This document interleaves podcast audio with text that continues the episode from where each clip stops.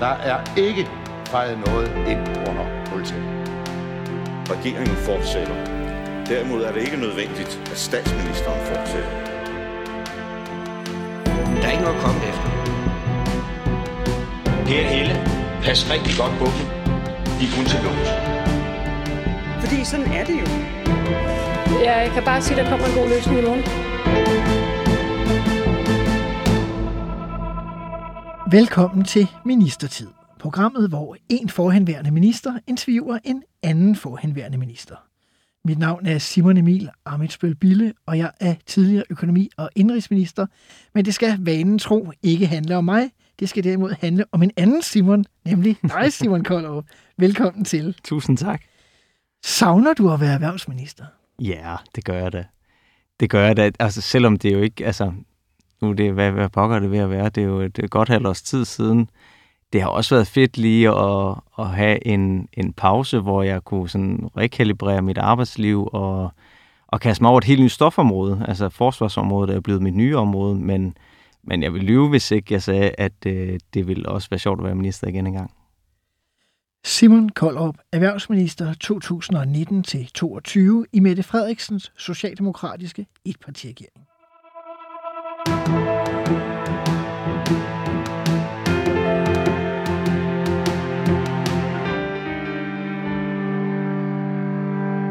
Ved folketingsvalget i 2019 taber Lars Løkke Rasmussen og VLAK-regeringen magten til Socialdemokraterne og Mette Frederiksen.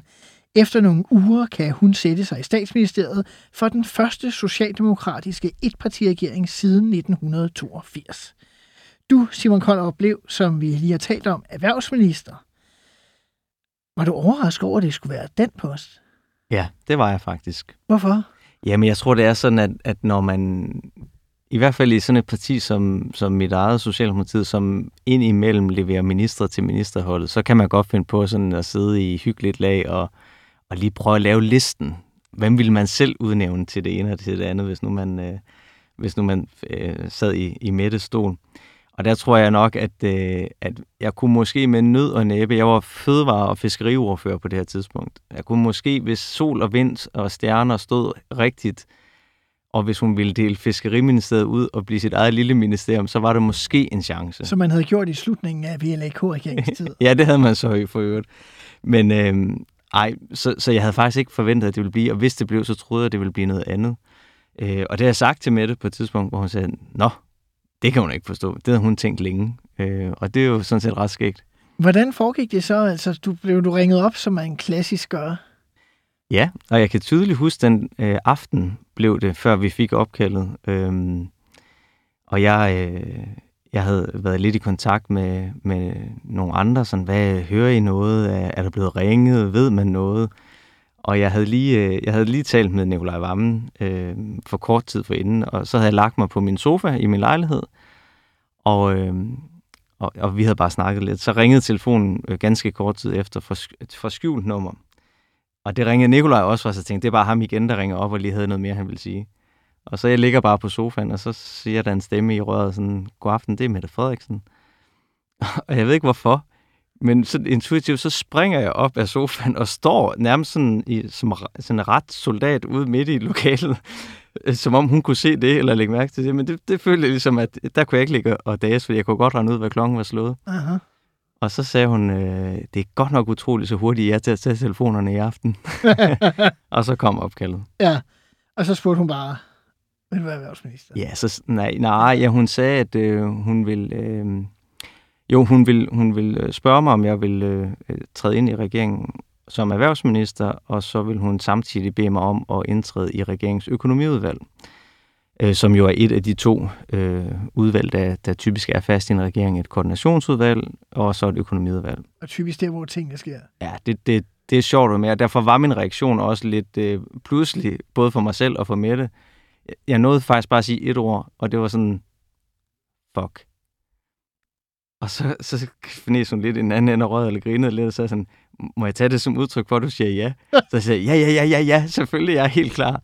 Men, men det var, altså, jeg havde håbet, og jeg havde arbejdet, og jeg havde gjort mig klar til, hvis det skulle ske, men jeg havde ikke troet, at det ville være, øh, at det ville være så højt i, i det ministerielle hierarki, og, og slet ikke at være med i det de centrale regeringsudvalg i min første ministerudnævnelse. Så det var, det var, det rigtige ord var, fuck. Men hvad så, øh, du bliver erhvervsminister, du har slet ikke drømt om at blive erhvervsminister, siger du altså.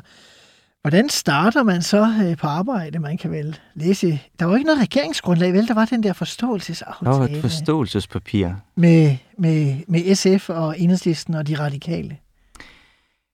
Jamen faktisk ofte er det jo sådan, at man, man ser ministre blive udnævnt til områder, de, de egentlig ikke har haft en stor ordførerberøring med. Jeg har jo så alligevel haft noget erhverv, fordi landbruget er jo også et stort og vigtigt erhverv. Øhm, og noget, noget øh, landdistrikt, hele land- og bydagsordenen lå også i erhvervsministeriet på det her tidspunkt. Øhm, så der var egentlig, der var rigeligt på sådan den politiske tallerken at begynde at kaste sig over, fordi punkt 1, Erhvervsministeriet er et øh, rigtig, rigtig stort ministerium. Det er turisme, det er søfart, det er erhvervene, som de er bredt i Danmark, øh, det er øh, øh life science, det er øh, land og by på det her tidspunkt, og også hele landdistriktsdagsordenen lå også planloven osv., øh, samtidig med alle de sager, man så i øvrigt skulle have en holdning til i økonomiudvalget.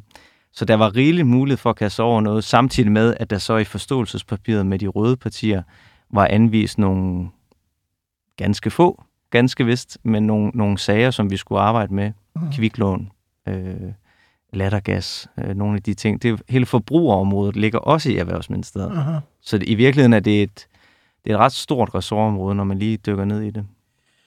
Hvordan øh, blev du modtaget øh, over i ministeriet? Øh, jeg tænker, det er Ditmer, Michael Ditmer er vel en af de længst siden, om ikke den længst siden, ja, departementchef, ja. og ja. man kommer ind i ministerkontoret, så folk skal jo vide, altså ministerkontoret i Erhvervsministeriet, det er jo ikke bare et ministerkontor. Altså, det er jo som Nej. at sidde i et museum nærmest. Det er jo virkelig, virkelig flot. Det er det, det, og det er ikke fordi, jeg har siddet der. Det er det flotteste ministerkontor overhovedet. Altså, det er med, det, jeg øh, på. det er med gulv til loftmalerier af, af Markuspladsen i Venedig på alle, alle væggene, undtagen den ene, hvor der er øh, seks vinduesfag. Øh, det er, det er silleben og lysekroner og guld og, og det hele. Det er meget, meget fint sted at komme ind. Og jeg kan huske, at jeg selv har været over at skulle forhandle i min oppositionstid med Troels Lund Poulsen, der sad derovre. Og det havde sådan, en, det havde sådan lidt en ærefrygtsindgydende stemning at træde ind i det der lokale. Det er faktisk lidt intimiderende at komme, ja. når man er gæst, ikke? Men noget, jeg nåede lige at tænke, hvad fanden er vi overhovedet forberedt godt nok til det her? Det virker som et professionelt sted, og det har jo ikke noget med det at gøre, men, men øh, det var det så i øvrigt også. Og jeg blev meget, meget pænt modtaget, og øh, Michael Dittmar og jeg fik jo, altså jeg var den yngste minister, han er jo så absolut den ældste øh, departementchef, øh, fik jo faktisk sådan et, øh, en meget interessant dynamik, både personligt og professionelt op at køre, som jeg i hvert fald den dag i dag sætter utrolig stor pris på, og som gjorde, at vi havde nogle, vi havde nogle ture med hinanden på noget politik, øh, strategiske overvejelser, hvad vi synes var de rigtige forskellige sager. Men når så der var konkluderet på en sag, og, og, og ministeren ligesom har sagt, hvor vi skal hen, så må jeg også bare sige, at så, så er det second to none, hvad man oplever af professionalisme. Men er det fordi systemet ligesom havde nogle holdninger eller vaner eller noget, når du siger det på den måde? Jeg tror, det tror jeg mange øh, systemer har, fordi der kommer en ny minister, men i overvis har systemerne lavet mange ting, de per definition synes er rigtigt. Det tror jeg, vi alle sammen synes, det vi har lavet, det er det klogeste i hele verden. Ikke? Ja. Og så kommer der en eller anden øh, øh, ny, og som har nogle visioner og nogle holdninger, som han vil have oversat. Øhm, og det er sundt nok at få den modstand. Den vil jeg gerne have, så længe den ikke er kamufleret som såkaldt faglig sparring, men mere sådan, så vil jeg have at vide, hvis jeg er strategisk ved at, at begå en brøler, og så vil jeg have den drøftelse. Øh, og så kan jeg godt, så kan jeg godt uh, tilpasse min, uh, min strategiske kompas. Men, uh, men, men mit budskab var egentlig bare at sige, at uh, det er et virkelig, virkelig stærkt ministerium med stærke, dygtige embedsfolk, hvor jeg har aldrig følt, at isen under mig knagede på grund af den faglige øh, hjælp, jeg fik fra dem. Uh-huh. Øh, og, og det har jeg omvendt jo været oppositionspolitiker og haft andre minister ude på isen, hvor det knagede og bragede, og det var også på grund af den rådgivning og den faglige sparring, de fik. Nu sagde du før, at øh, da Mette Frederiksen ringede til dig, så sagde du øh, fuck. Øh, du var jo ikke den eneste, der sagde fuck, øh, da du blev øh, udnævnt til erhvervsminister, fordi God Martin, overbinding. Ma- Martin Thorborg, som jo er serieværksætter og så videre, han øh, sagde, at det var en fuckfinger til erhvervslivet, ja. at du blev udnævnt. Hvad tænkte du, da du hørte det? Øh, jeg kender ikke Martin andet end øh, jeg har læst om ham, så vi kender ikke hinanden, så, så jeg nåede at tænke, øh, det var det med en hurtig dom fælde jer. Jeg tror, dog, jeg tror faktisk ikke, jeg var trådt ind af døren over i ministeriet. Øh, det var, da udnævnelsen kom, så tror jeg, han, øh, han skød fra hoften. Og, og det er muligt, at han mener det samme i dag, men, men øh, jeg forsøgte faktisk at vende den der fuckfinger til erhvervslivet, som jeg blev døbt øh, i første sekund til at være en fremstrakt hånd til erhvervslivet.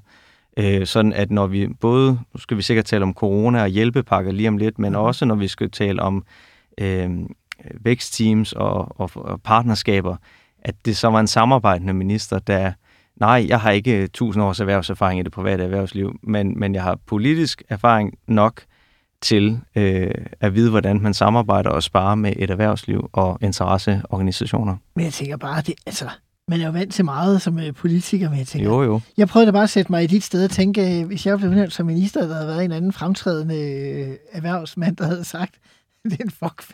Altså, det må da alligevel være lidt voldsomt. Altså. Jamen, ja, men det ved jeg sgu ikke. Jeg tror, der tror jeg mere, at jeg måske blev lidt trodsig. Det havde været noget andet, hvis det var Dansk Industri øh, øh, direktør, der havde sagt, det der, det er en fuckfinger til det kongelige danske erhvervsliv.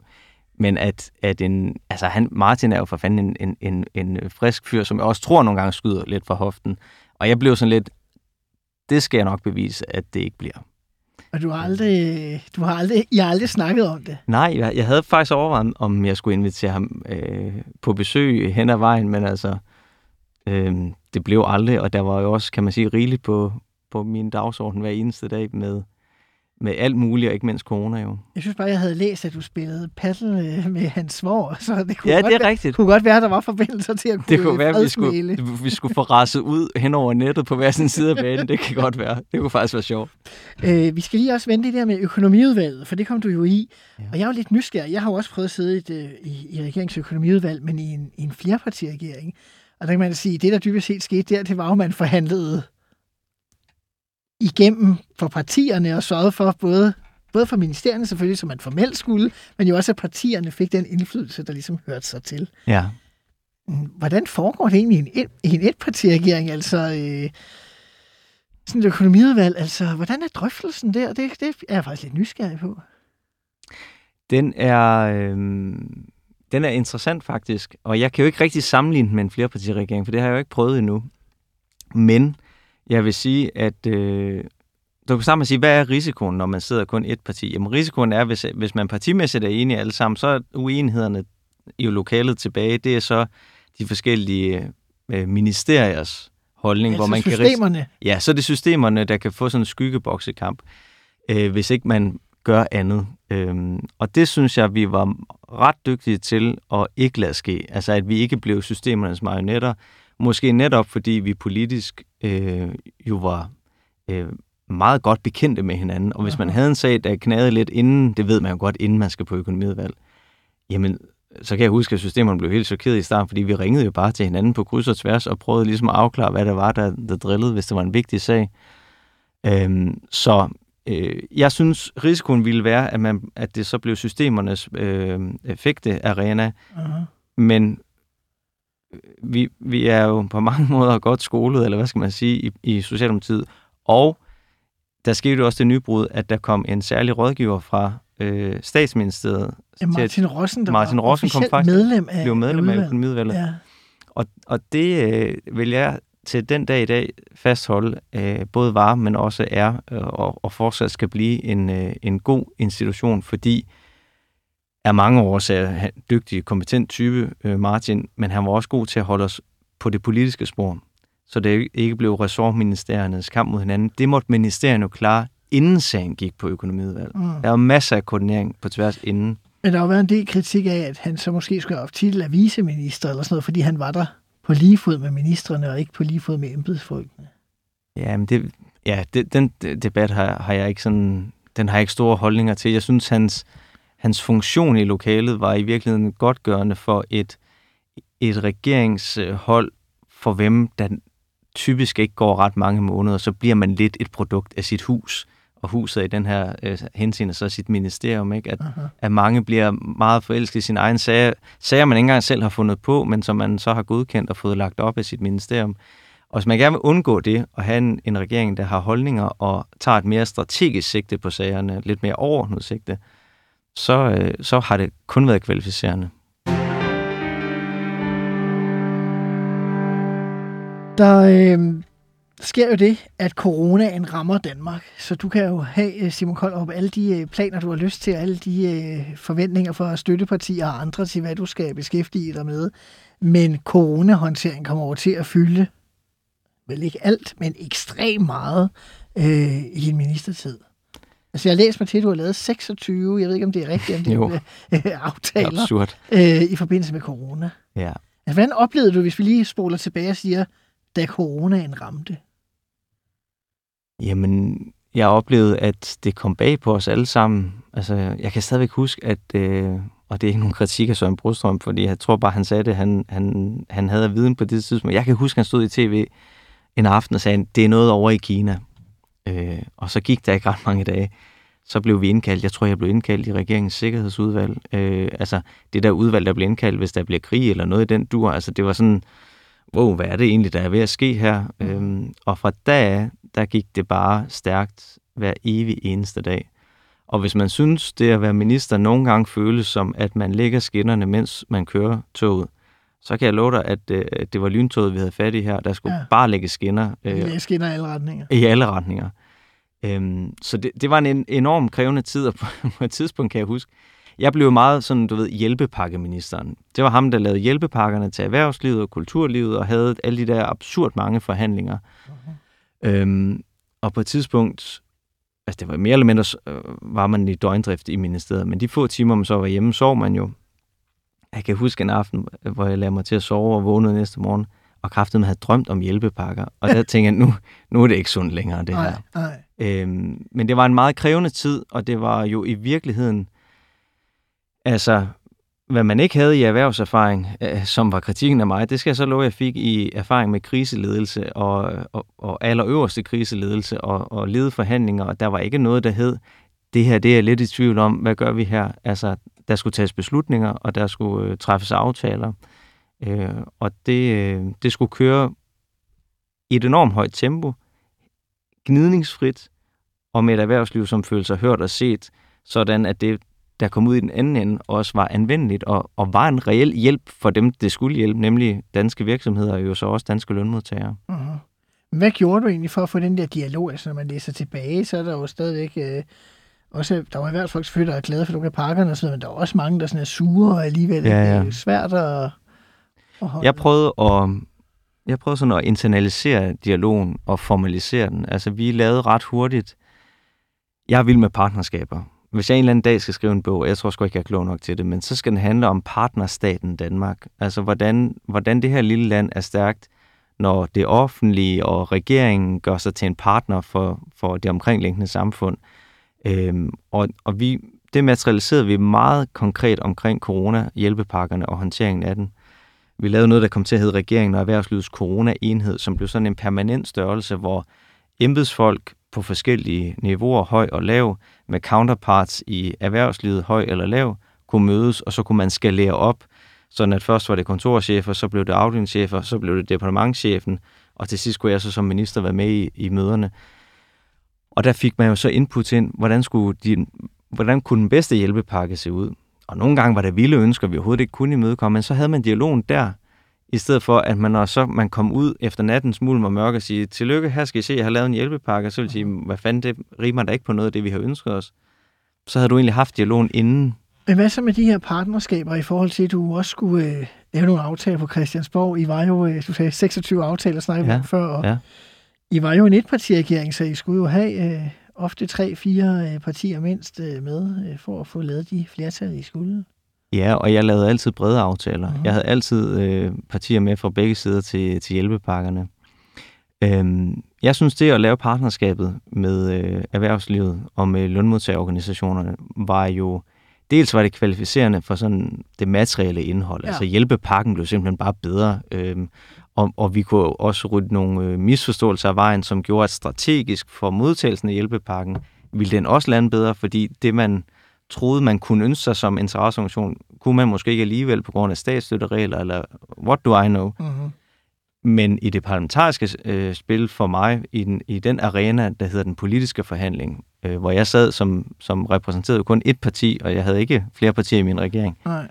øh, der var det jo også kvalificerende, fordi det var meget nemmere for partier omkring mig at læne sig ind i noget, som vi med en vis rette kunne sige, det her det er vi, altså elementer, vi har talt igennem med erhvervsorganisationerne inden. Mm-hmm. Så, så det var en hjælp, øh, partnerskabet var en hjælp på faktisk alle niveauer.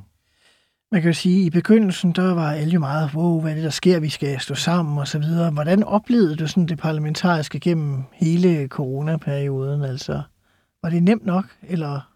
Altså, jeg gør selv meget ud af at have et rigtig godt forhold til mine øh, ordfører. Der er jo altid en ordfører for hvert parti, som så har den ministers pågældende område som sit arbejdsområde. Så alle dem, der var erhvervsordfører, øh, og som jeg havde brug for øh, at snakke øh, tæt og godt med, det var fra mit eget parlamentariske grundlag, og så var det særligt fra Venstre, Konservative og Dansk Folkeparti.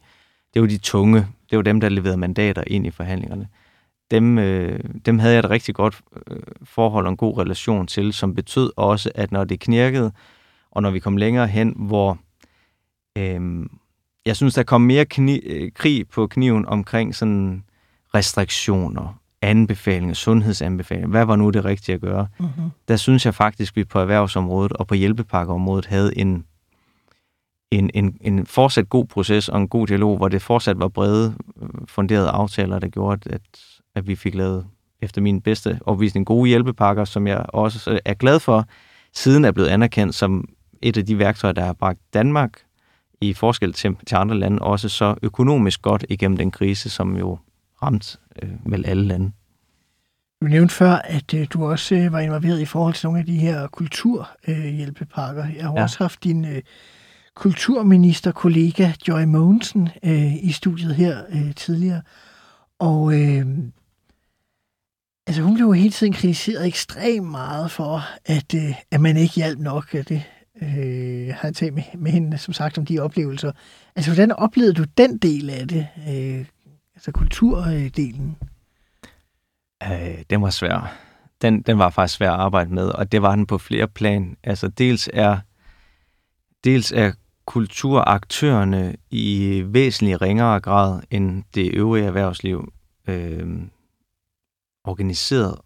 Og det vil sige, at det er meget mere fragmenteret landskab. Der er mange flere aktører, og, og det betyder så også, at der er mange flere, der, hvis nogen råber højt, kan det også presse nogle af de mere forstandige, eller hvad man nu vil bruge af et eller andet gammeldags udtryk om det. Dem, der måske godt kunne sige, okay, så laver vi en aftale her, kan blive presset lidt af, hvis der bliver råbt lidt for højt i nabolaget.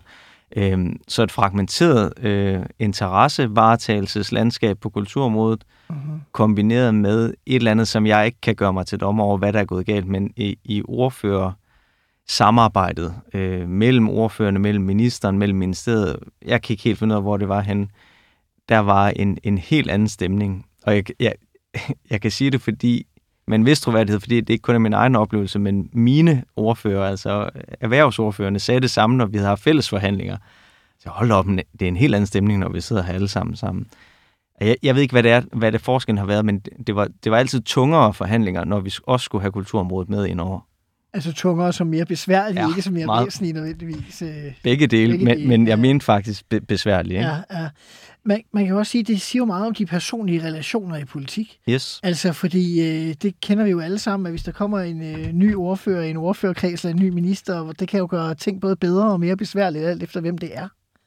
Ja, og hvis man gider interessere sig lidt for hinanden som, som mennesker, mere end kun de funktioner, man har, så tror jeg bare, at det er et godt råd, øh, jeg kan give videre, altså, som, som mange ministre bruger, men, men som, øh, som bare er relativt banalt. Altså, det, det hedder jo med, med et øh, teoretisk udtryk ordfører pleje, men det er jo simpelthen bare at interessere sig for, øh, hvordan hinanden har det, mere end at når man ser, så har man lige øh, 20 minutter til at få lukket en eller anden aftale, eller klappet en sag af, så man undgår et samråd i Folketinget. Altså, man skal også have en frokost sammen. Man skal også øh, kunne øh, dele en øl eller grine sammen, øh, fortælle dårlige vidigheder. Det er jeg rigtig god til. Men, men nogen kan også fortælle gode vidigheder, så kan det blive en sjov aften alligevel.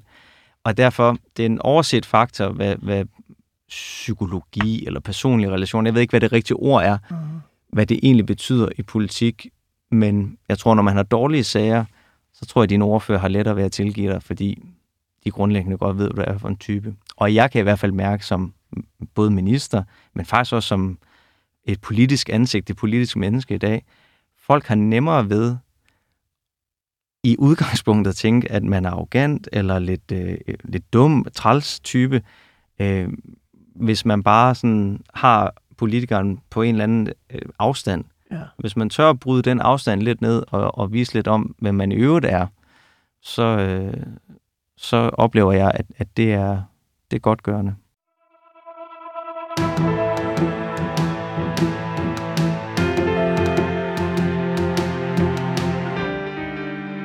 Vi har noget her i programmet, der hedder fem faste spørgsmål, der bliver stillet til alle de ministre, der er igennem, og dermed også til dig, Simon Koldrup. Øh, det første, det er, var der noget, du gerne ville have gennemført, som du ikke nåede? Og bare roligt, vi kommer tilbage til en masse, du nåede. Men var der noget, du ikke nåede i din ministertid? Ja, der var mange ting. Øh, og det, det er også, når du spørger tidligere, om jeg gerne vil være minister igen, så er svaret ubetinget ja. Øh, at være minister er der, hvor du har initiativretten, og du ikke behøver at reagere på alle mulige andres øh, mere eller mindre øh, kloge påfund, men du kan tage dit eget initiativ. Og en af de ting, jeg var meget glad for, for de initiativer, vi tog, tog over for en life science-strategi og øh, de vækstplaner, vi fik lagt osv. Men en af de ting, jeg rigtig gerne ville have kastet mig over som det næste halve år, hvis jeg var, havde fortsat. Hvis ikke de radikale havde væltet regeringen i utide. Hvis ikke der var blevet folketingsvalg i, i utide, og vi skulle have en bred... Ja, ja nej, men det er rigtigt. Øhm, jeg kunne godt tænke mig at lave sådan en, produkt, en rigtig stor produktivitetspakke. Altså få hul på det der produktivitetsspørgsmål i Danmark. Hvordan øger vi sådan timeproduktiviteten? Det, man kan jo styrke dansk økonomi på mange måder. Lige nu mangler vi hænder, vi mangler arbejdskraft, vi mangler arbejdsudbud, og det er ligesom øh, en naturlig øh, ting, at, at det er blevet en sigtelinje. Jeg mener også, at Socialdemokratiet skal flytte sig meget mere i den retning, at arbejdsudbud er en parameter, vi skal kunne levere mere øh, helhjertet på. Den anden side af, af den samme mønt, det er jo så produktivitetsforbedringer. Det er anden generationsreformer, det er uddannelse, det er en ting, som jeg savner rigtig meget for at gøre det meget konkret. Det er automatisering af vores produktion. Øh, vi leverer selv robotterne, vi er på, på Fyn og andre steder, vi er enormt leveringsdygtige i det. Alligevel har vi en, en ret stor bestand af vores øh, produktionsvirksomheder, vores fabrikker, som er alt for lidt automatiseret i dag. Sådan en reform kunne være sjov at lave. Øh, det vil være sådan en af mit eget initiativ. Og derudover så havde vi liggende øh, en bankkundereform, som, øh, som jeg var på vej med. En bankkundereform, hvad er det? Ja, men det var i virkeligheden et forsøg på at øge konkurrencen på bankmarkedet. Jeg tror, mange kender det der med, man har lyst til at tage, tage i vingebenet på sin bankrådgiver og få en lavere rente, ikke? og man prøver også lidt en gang imellem, og så når man så skal prøve at have de ord over læben, der hedder, jamen så går jeg også bare hen til en anden bank, så ved man godt, hvor bøvlet det er, og det er pisse svært. Og man skal indhente, jeg ved ikke, øh, om ikke dåbsetester, så i hvert fald lønsedler fra, da Ruder Kongen var knægt og så videre. Det er meget, det opleves i hvert fald meget vanskeligt. Det vil jeg gerne øh, lave en pakke, der gjorde meget nemmere, øh, fordi så tror jeg også, at vi som bankkunder øh, var i højere grad sikre på at få en skarp pris, fordi at det faktisk ville være troværdigt, hvis man sagde til bankrådgiveren, der ikke vil give den bedre rente, så går jeg faktisk bare et andet sted hen. Hvad var det værste øjeblik i din ministertid? Det er meget nemt at sætte, øh, sætte ord på. Det var øh, ubetinget, tror jeg, den 5. december øh, 2020 må det have været, hvor jeg, øh, øh, hvor jeg øh, bliver kørt øh, på Rigshospitalet og bliver lagt i en øh, EKG-maskine, fordi at øh, jeg er inde på mit, det her store, flotte ministerkontor, vi talte om, med øh, guldrammerne og så videre, simpelthen fik det virkelig ubehageligt. Sådan, jeg kan bedst beskrive det som en, en prikkende, strålende fornemmelse op i halsen og ud i min venstre arm. Øh, og, og det havde jeg da trods alt lært, at sådan noget skal man reagere på. Det er sådan noget, man normalt lærer af sådan et tegn på en blodprop eller sådan Ja, så tænker jeg, jeg tænker, 5-36 år, det, det kan jo ikke være rigtigt, men omvendt så ville jeg jo heller ikke tage risikoen, hvis det nu var. Og det viste sig så sidenhen, og det fandt de jo ikke ud af der, men der var ikke noget i vejen med mit, øh, med mit hjerte. Det er et, øh, et fint og stærkt hjerte, men men jeg havde et mavesår, og det må jeg jo være noget, jeg havde oparbejdet efter øh, alt for mange måneders alt for intensivt arbejde og alt for få pauser. Øh, og selve forløbet med mit mavesår var i, var i sig selv sådan meget sådan, det var højstressende. Det var, øh, det kan man næsten regne ud, hvis, hvis, hvis man tror, man skal dø det er måske den, det er vel den højeste stress eller angst faktor, man kan opleve. Aha. Øhm, så, så det var, det var stramt. Men har du før øh, følt nogle tegn øh, på noget lignende egentlig? Eller? Jeg havde lidt i sommeren, øh, den samme sommer, samme år, øh, hvor jeg synes, at min krop opfører sig lidt underligt, og øh, hvor jeg også lige blev tjekket en gang for, om det nu var, øh, om, om, altså jeg tog bare kontakt til min læge, som så sagde, du må heller lige komme ind og blive tjekket. Øh, og der var så heller ikke noget med hjertet, men man fik sådan med, prøv, prøv at drikke lidt mindre kaffe. Eller sådan, det er nok noget koffein eller en eller anden art. Og så prøvede jeg at gøre det. Så det skød jeg lidt hen, og jeg havde, jeg tror måske også lidt, jeg følte, at jeg ikke havde ret mange muligheder, fordi at det her var bare, øh, altså vi er jo stadigvæk midt i corona lige nu. Det er Ja. hjælpepakker, det er pres.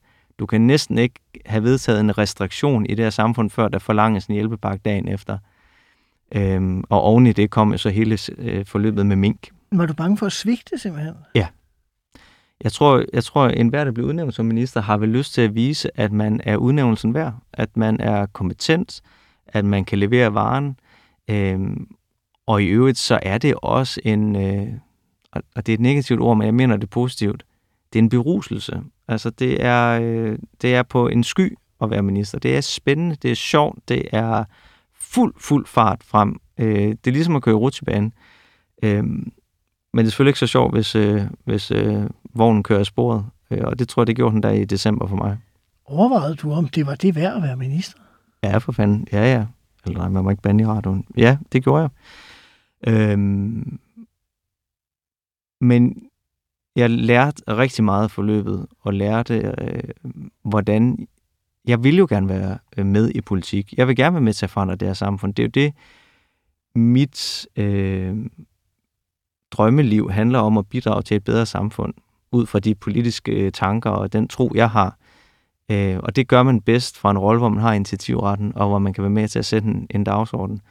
Så jeg brugte den der halvanden måneds tid, hvor jeg var sygemeldt og gik hjemme, til at finde ud af, hvad er det, jeg kan gøre for at komme tilbage fra det, jeg er igennem lige nu, på en måde, hvor jeg bliver langtidsholdbar, hvor jeg kan holde til at være i det, og stadig tage de samme initiativer. Men Var der noget, du forandrede sig? Der var meget, jeg forandrede. Altså, da jeg kom tilbage til ministeriet, var det jo efter en måneds, øh, en måneds overlov, og så var der jo noget juleferie, noget, hvor jeg også var, var derhjemme. Øhm, der var det jo en Simon Koldrup på mentale krykker.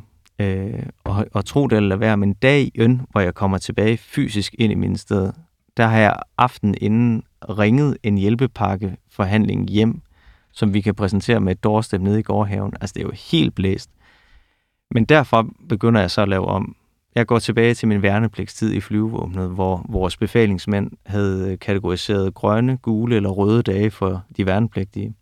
Der er ikke noget problem i at have røde dage. Jeg trak frinummer, så jeg er nødt til at finde ud af Ja, det gjorde jeg, det gjorde jeg ikke, og, og jeg blev Hvad det rigtig betyder. Jamen, en rød dag er en, det er en hård belastende dag. Det kan være en øvelse, en heldagsøvelse. Du ligger ude i skoven, og det pis regner, og du går mange kilometer øh, øh, om dagen, og du er på mentalt. Dem kan du godt have nogle af, og, og det, du skal jo kunne klare sådan en situation. Men, men så er du også nødt til at have en grøn dag. Og en grøn dag, det kan være der, hvor du øh, øh, pusser dit gevær, øh, hvor du øh, laver lidt øh, øh, idræt, eller hvor du øh, vedligeholder. Altså, det kan man faktisk godt overføre til sit arbejdsliv. Jeg kunne i hvert fald. Mhm. Hvor jeg siger, øhm, det er klart, hvis jeg har en dag, hvor jeg både er i skudilden i samråd og i paragraf 20 spørgsmål, som er en duel i Folketingssalen, hvor man jo basically kan risikere at sige noget forkert, og dermed være fyringsgrundlag for sig selv.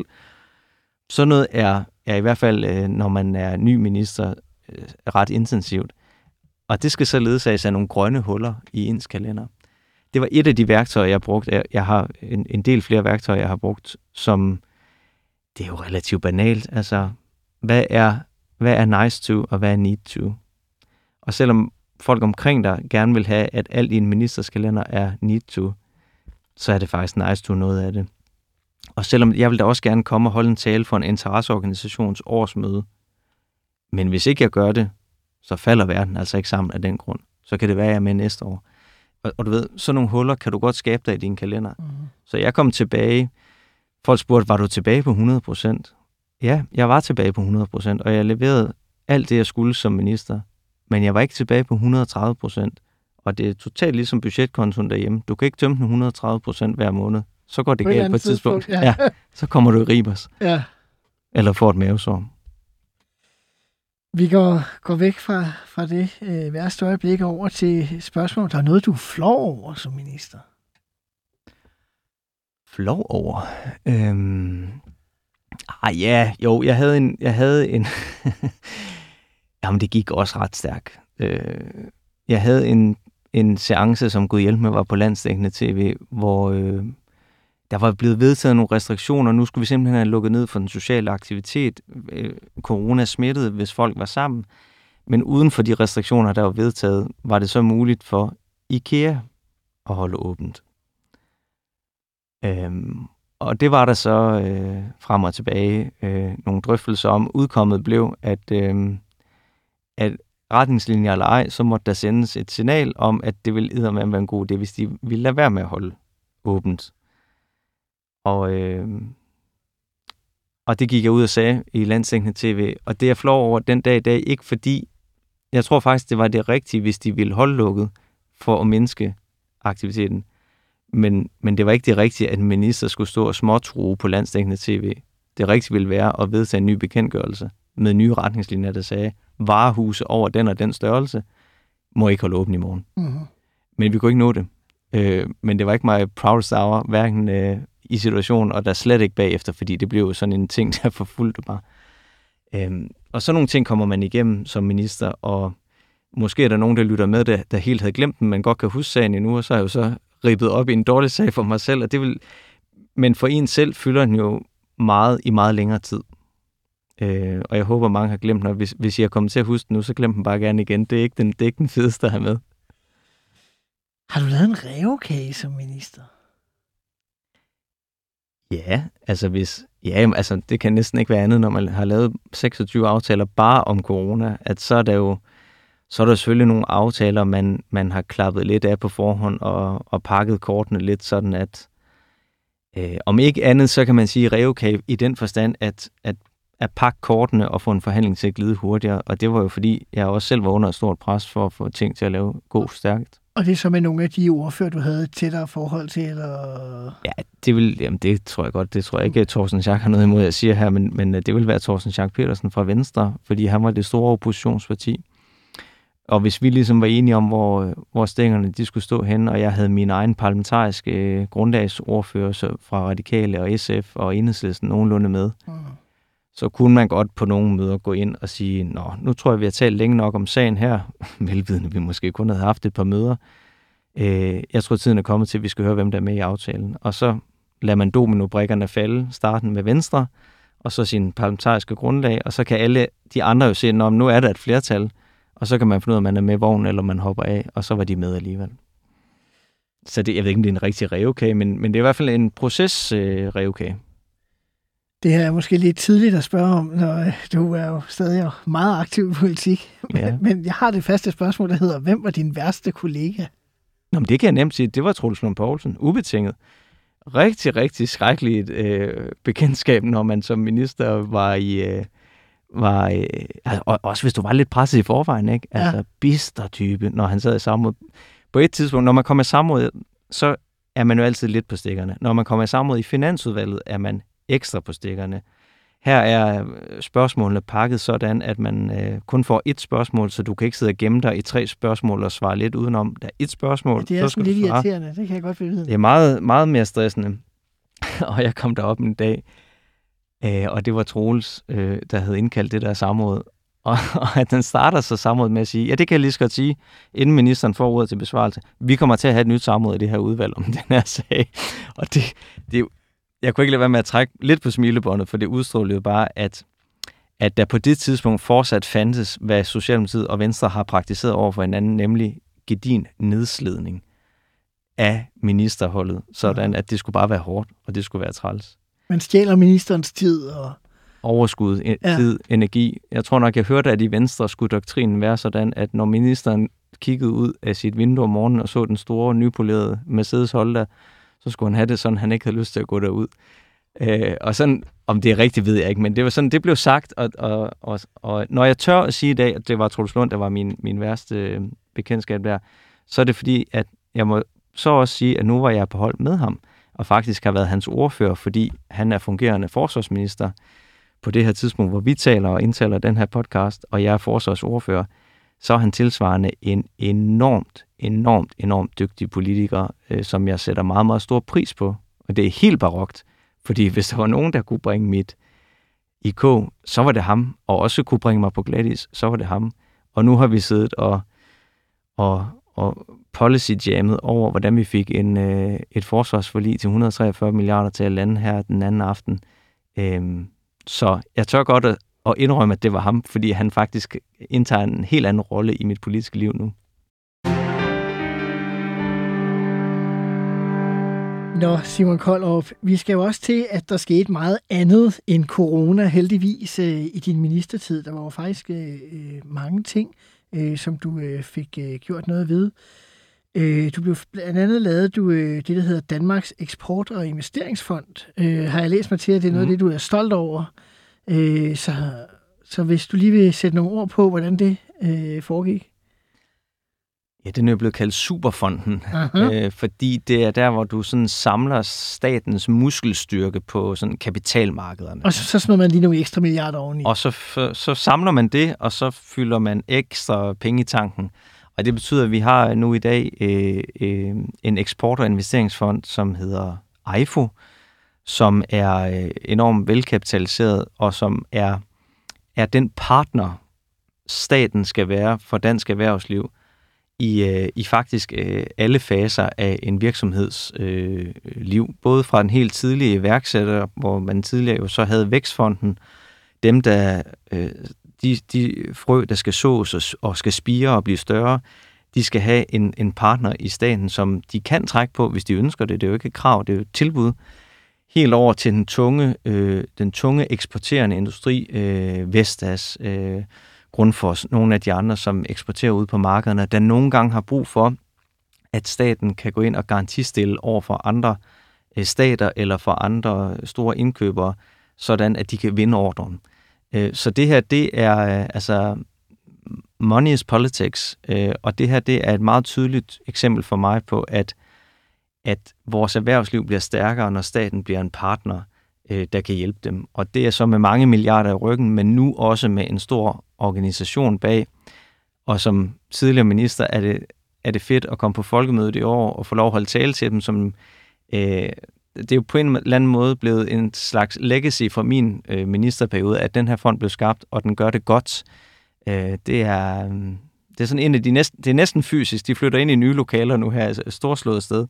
Øhm, og det, jeg er glad for den, fordi den gør en forskel for, for virksomheder, og dermed også for danske lønmodtagere og arbejdspladser i vores land. En anden ting, øh, du øh, afbiokratiserede jo også på det, der hedder automatisk rapportering. Ja, øh, det er sexet, ikke? Det lyder ikke særlig sexet, nej, men, øh, men jeg tænkte alligevel, når jeg læste sådan artikler igennem om din tid og så så virkede det alligevel som sådan et vigtigt resultat. Ja, enormt vigtigt.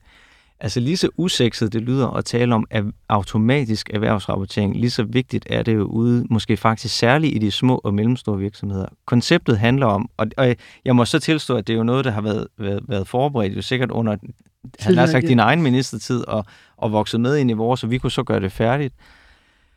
Øhm, det handler om, at i stedet for, at der sidder en bogholder i en virksomhed, så skal indberette ofte de samme tal fra virksomhedens økonomi og regnskab til henholdsvis Erhvervsstyrelsen, skattemyndighederne og også nogle gange Danmarks Statistik. Og man kan næsten høre øh, tastaturet klikke lystigt afsted, og der bliver brugt timer på det. Så er automatisk erhvervsrapportering, at man lægger støvsugerslangen ud i virksomhederne, og så trækker man de tal, man alligevel havde bedt om, dem får man bare helt automatisk. Det betyder så, at virksomheden kan bruge mindre tid på testarbejdet og frigøre øh, lad os kalde hende Hanne, øh, der er bogholder og sidder og taster i dag, til at hun i højere grad kan hjælpe med at udvikle kerneforretningen i den lille øh, industrivirksomhed på Sjælland, som var dem, jeg besøgte, da jeg skulle lancere det her. Mm-hmm. Øhm, det er hverdagspolitik, øh, som gør en, en stor forskel. Nu er det ikke helt tilfældigt, at jeg lige startede med de her ting, som er sådan var øh, nogle erhvervspolitiske ting, fordi du nævnte også i begyndelsen, at du i virkeligheden også var minister for forbrugerne som erhvervsminister. Ja. Og der var også øh, flere gange sådan, øh, både politiske modstandere og erhvervsfolk, som kritiserede, de sagde sådan lidt nedladende, at du mere var forbrugerminister Ja. end erhvervsminister. Øh, hvordan opfattede du den kritik? Jamen, jeg tog den ikke rigtig øh, til mig, må jeg indrømme. Og selvfølgelig lytter man til kritikken, men, men jeg, synes, der, jeg synes simpelthen, der havde været så mange øh, resultater og beslutninger. Øh, vi lavede gen, genstartsteams for de forskellige regionale områder i Danmark, der skulle genstartes efter corona. Vi lavede hjælpepakker, vi lavede klimapartnerskaber, vi lavede øh, life science-strategi, vi lavede vækstplaner for forskellige erhvervsklynger øh, og områder. Vi satte nye fyrtårne, der skulle skabe ny vækst. Der var så meget erhvervspolitik i hele min, øh, jeg ved ikke, man siger, min, min ministertid. Mm-hmm. Øhm, og, og derudover, øh, så var der nogle gode øh, forbrugerpolitiske dagsordner, som også var vigtige for mig. Og, og det, jeg ved ikke, om, om en, en, der ikke er socialdemokrat, vil lade sig tynge mere af at få den kritik, at py, har du også meget forbrugerminister. Jeg synes, Altså hvis det var en borgerlig... Ja, så kunne man godt forestille sig, at det var heller ikke så godt, jeg skulle være erhvervsminister. Jeg synes også, at jeg var forbrugernes minister. Øhm, og jeg var glad for, at vi fik lukket ned for, at der i starten af, af min ministertid lå en masse af de her små øh, skinnende sølvpatroner med lattergas rundt i natte øh, øh, og morgenbilledet i de større byer og på festivalpladserne, hvor øh, lattergassen var enormt let tilgængelig. Øh, det fik vi lavet beslutninger om, som, øh, som gjorde det meget vanskeligere at få adgang til i hvert fald de patroner. Nu tror jeg så, det er de store patroner, vi skal kigge lidt på, som faktisk er meget farligere. Ja, men er det så ikke øh, problemet nogle gange, man vil løse et problem, så skal Jo, så kan du skubbe det et andet sted Ja. hen. Jo, absolut. Men, men, øh, men i den situation, øh, der var det så i øvrigt erhvervshensyn, øh, hensyn, der talte imod, at man ikke bare gik det fulde skridt igennem. Øh, men når man får øh, rapporter fra giftlinjen, der fortæller om nerveskader, og folk, der ikke kan mærke deres ben, og som øh, jo i virkeligheden kan ja, blæse hjernen ud af måske en, en hård udlægning af det, men, men det er lidt derhen af, hvis du misbruger lattergas. Det er, det er voldsomt, og det er blivende skader. Øh, så følte jeg egentlig, at det, det var... Øh, det, det var mig, der havde muligheden i regeringen for at gøre noget ved det, og jeg, jeg, jeg gjorde det med glæde. Ligesom jeg med glæde tog et livtag med, med de her kviklån, hvor folk jo blev udsat for rock og renter, og i særdeleshed dem, som var så skrøbelige i deres private økonomi, at de ikke kunne betale. Det var der, der, der rigtig blev flået i, øh, i læderet. Og det fik vi også grebet ind overfor. Og begge dele med et øh, pænt bredt politisk flertal, hvilket jeg forsøgte at gøre til sådan lidt mit hedersmærke, at når jeg lavede politiske aftaler, vil jeg helst have det ind over midten. Mhm. Så koster det nogle gange lidt på den rene politiks øh, skær. Øh, det er ikke rent socialdemokratisk, når man har øh, Venstre og Konservative med, men det er bredt, og det går ikke væk, hvis nu de to partier alene vandt magten, fordi de ligesom også bundet den samme aftale. Så var der det med bankerne. Ja. Øhm, de skulle lige øh, have øh, et rap over fingrene, da I øh, fik magten øh, til at starte med, ikke? Øh, man, skulle, at man skulle betale den der særlige bidrag, snakkede man. Nå ja, Ja. Yes, jeg skulle lige være med. Ja, ja, fair Ja. nok. Øhm, og der var sådan en forståelse af, at du ligesom var sådan efter bankerne. Ja, jeg tror man- primært, det var noget, bankerne selv opfattede den. I hvert fald, hvis man læser den i, i den offentlige debat. Ja. Øh, og jeg har genlæst en del artikler her nu, så det indtryk er i hvert fald i, i mediebilledet, når man ser det. Fuldstændig. Øhm, og jeg var ikke, øh, jeg havde ikke sådan en, du ved, jeg vågnede ikke op om morgenen og fik sådan nogle små øh, djævleøjne, og, og, og så, så bare lidt efter den første bedste bank, jeg kunne bashe. Men det blev sådan lidt en, en italesættelse af mig, og det er også en del af at være minister, at nogle gange kæmper du med, nogle gange selvforskyldt, øh, og andre gange ikke, øh, og nogle gange en blanding øh, med et image, der bliver skabt omkring dig. Øh, jeg forsøgte faktisk at lave øh, samarbejder og partnerskaber også med øh, den finansielle sektor. Men det er også klart, at jeg havde nogle, øh, jeg havde nogle store forventninger til dem. Øh, og det er også klart, at det forståelsespapir, øh, som, som jeg stod på i min ministertid, var jo ikke funderet hen over den politiske midte. Mit parlamentariske grundlag lå til venstre for den politiske midte, og der var truffet beslutning om, at det finansiering af, af Arne, som var en kronjuvel i det socialdemokratiske Arne Pension. Arne-pensionen, øh, at, at der var øh, en, øh, en, en øh, særbetaling fra bankerne, en del af finansieringen af det. som jeg så i øvrigt også efterfølgende øh, kan konstatere, er, er gået udmærket. Altså det er jo ikke sådan, at bankerne er faldet på stribe, eller ikke engang i nærheden af det. Så altså, jeg holder faktisk rigtig meget af den finansielle sektor. Jeg synes både, både øh, øh, Carsten Eris fra Danske Bank taler jeg enormt godt med nu. Øh, centrale aktører fra pensionskasserne er jo nogle af de vigtige samfundsaktører, der er omkring en erhvervsminister, som man også skal, øh, skal kunne tale med. Så der har ikke været ønske om bashing fra min side, men selvfølgelig skal jeg rejse pegefingeren, når der er noget, der, der går, bliver for meget. Nu sagde du også, at øh, vi snakker hvad for et billede, der blev skabt, og hvordan det så var. Øh, noget af det, man faktisk læser, måske øh, så er det nærmest øh, dig og, og Mette Frederiksen, som er dem, der står mest om, at I har sådan nogle øh, spindokter, der går hårdt til, til folk og til interessenterne. Det har jeg også læst et par artikler om. Øh, havde du sådan en særlig hård pressestrategi? Hmm, jeg ved ikke, om der var særlig hård, men det er klart, at øh, jeg var i et system, men det tror jeg, det kan jeg ikke forstå, hvis det kun har været omkring mig, men, men de fleste systemer omkring minister ser det som en æresag, der ikke engang skal i talesættes, at passe på ministeren og, og rydde sten af vejen, hvis man overhovedet kan gøre det. Øhm, og, øh, og, og det er det havde jeg da også. Øh, under coronaen blev pressearbejdet så intensivt, at, øh, at der var simpelthen så mange interviewforspørgelser, at vi begyndte at, øh, at gå meget over på at sige, og det er jo et luksusproblem for pokker, men at sige... At, for politikere. For politikere, det jeg vil sige nu, at det var de store tv-kanaler, de store viser, der stillede vi op til interviews, men lidt mere nichebetonede øh, områder, der, der måtte vi altså sende nogle skriftlige citater. Og det var der nogen, der blev øh, knottende over, øh, og synes at det var en, en dårlig behandling, men, men det var også en måde at overleve i det på. Øh, og så var der også nogle enkelte medier, jeg tror, at et af de medier, måske det medie, der følte sig mest, øh, at, at jeg havde en, en MC-spindoktor, tror jeg, jeg har læst, var jo også et af de medier, hvor jeg kunne ikke, jeg kunne ikke sætte foden rigtig nogen, i nogen som helst artikel øh, hos dem, så det var jo næsten spildt arbejde at, at begynde at, at gøre sig særlig umage.